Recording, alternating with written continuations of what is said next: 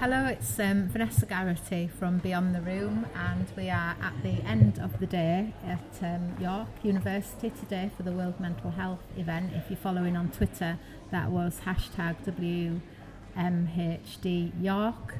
Um, I'm here now with Dr. Joseph Firth, and I say Joseph because I have a Joseph, but I know you like to be called Joe. Um, and um, and Joe's just given a, a great presentation this afternoon um, as part of the Lancet Commission blueprint on um, protecting physical health people with severe mental illness. So, um, Joe, for people who've been listening online and aren't here today, could you just give people a bit of a flavour about the work you've been doing? Yeah, sure. So, um, obviously, our, our recent Lancet Commission was targeting the severe health inequalities that affect people living with mental illness. Um, we was aiming to identify the extent of the problem first of all, and then present some new solutions. So, I can talk a little bit about those Yes, if you like, yes, in terms please, of yes. Um, so, uh, really, the key points coming out of the commission was better integration of physical and mental health care. Obviously, treating the body and mind together is going to result in better outcomes for both the body and the mind. Currently, our services um, in, in primary care are set up a little bit to divide the treatment of physical and, and mental health, even though we know that it's very common for these long term conditions to occur as comorbidities with each other. So, integrating that care is important.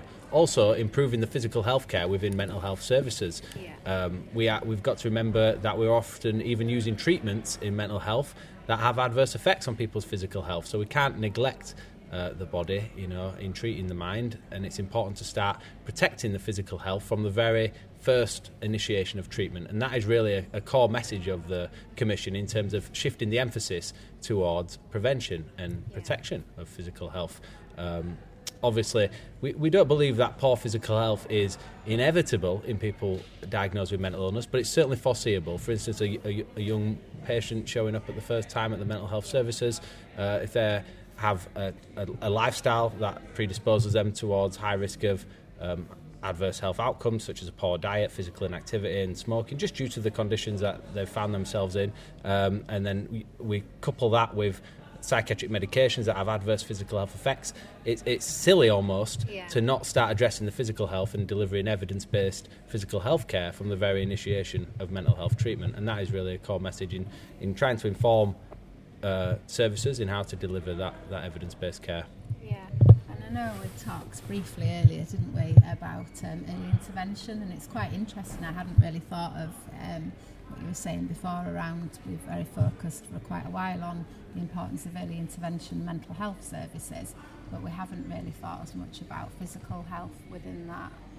Yeah, Any thoughts on that? Absolutely. Early intervention for physical health is just as important as mental health in terms of the long term outcomes, especially remembering that uh, people with mental illness, you know, are most, are most likely to die prematurely due to physical health conditions. That's what we need to start targeting straight away. And, and the mental health care game is really playing catch up with what we already know from the general population, which is that preventing physical conditions such as diabetes, obesity, cardiovascular disease from ever arising is a lot more feasible and a lot more cost effective than trying to reverse uh, these long term. So it is about dedicating just as much resources to long term care as to prevention.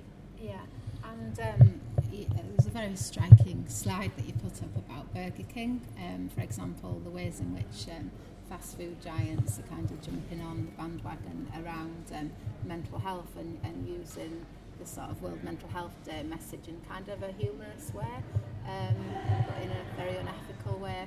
And I know that um, we tweeted some of the images, and there was a few very mixed comments about um, you know, the purpose of that message and whether it was okay or not okay. So I guess I'm just interested in, in your, you know, your views on that, really. Yeah, sure. So, so what you're speaking about there is presumably Burger King's Feel Your Way campaign, which was uh, basically advertising a range of very unhealthy meals. You know, it's basically their Whopper meal with fries um, towards sp- specific states of, of poor mental health in terms of feeling low, uh, feeling angry, feeling apathetic.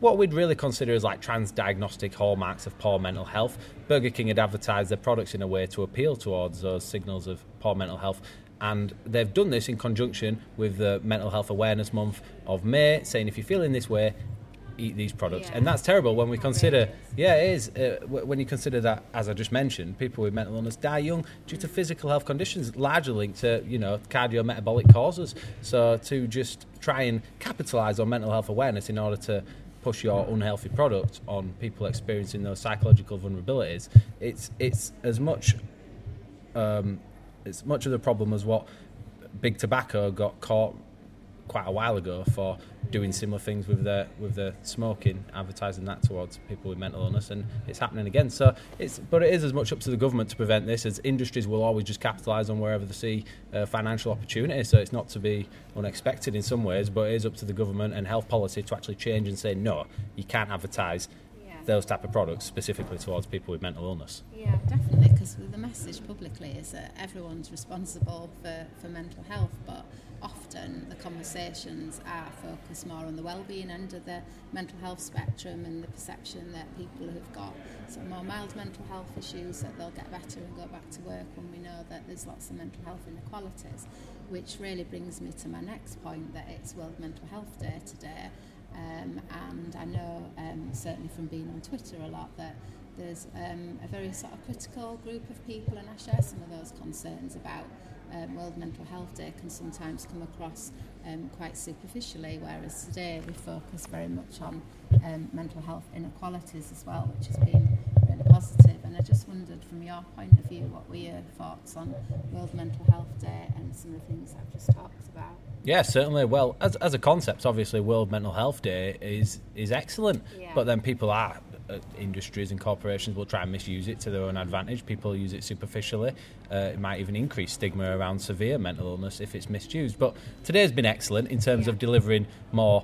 Um, actionable messages rather than saying let's just be aware of mental health vaguely. We're saying let's be aware of the of the challenges that people with mental illness face with regards to the physical health with regards to inequalities in day-to-day life and now we can actually understand the connection between physical and mental health to improve uh, health outcomes for people living with mental illness. And these are the type of messages which uh, World Mental Health Day wants to be adopting if we're going to be effective. Definitely, yeah. So um, you're UK, so you've been living in, in Sydney for some time. So um, what um, what learning have you brought back in terms of um, the differences, I guess, between um, you know an Australian approach and the UK approach? Well, yeah, um, Sydney in particular, uh, Bondi Health Services, the early intervention services, are actually already doing exactly what we just spoke about, which is early intervention for physical health. They actually have their health service, their mental health services for young people set up downstairs. The meeting room has been changed into a gym. They have dietitian and cooking classes delivered by experts in that field, and it's so well received. You know, it's quite inspiring to see young people showing up for mental health and then receiving physical health, and just the integration kind of sends the right message, which is Yeah. if you if you're treating your mental health, then taking into account your physical health is also important. And it's not to be forgotten. We've spoken a lot about the physical health effects today, but also like the mental health effects of adopting a healthy lifestyle Yeah. are, are very positive as well. Even in cases of severe mental illness, you can still reduce psychiatric symptoms Yeah. uh, by adopting a healthy lifestyle if you're given the support to do so. It can't just be put on the service user to say, go be healthy, good luck. You have to provide those systems, and uh, in Yeah. Sydney, they are already doing that in certain regions and trying to scale that up. So that's quite encouraging.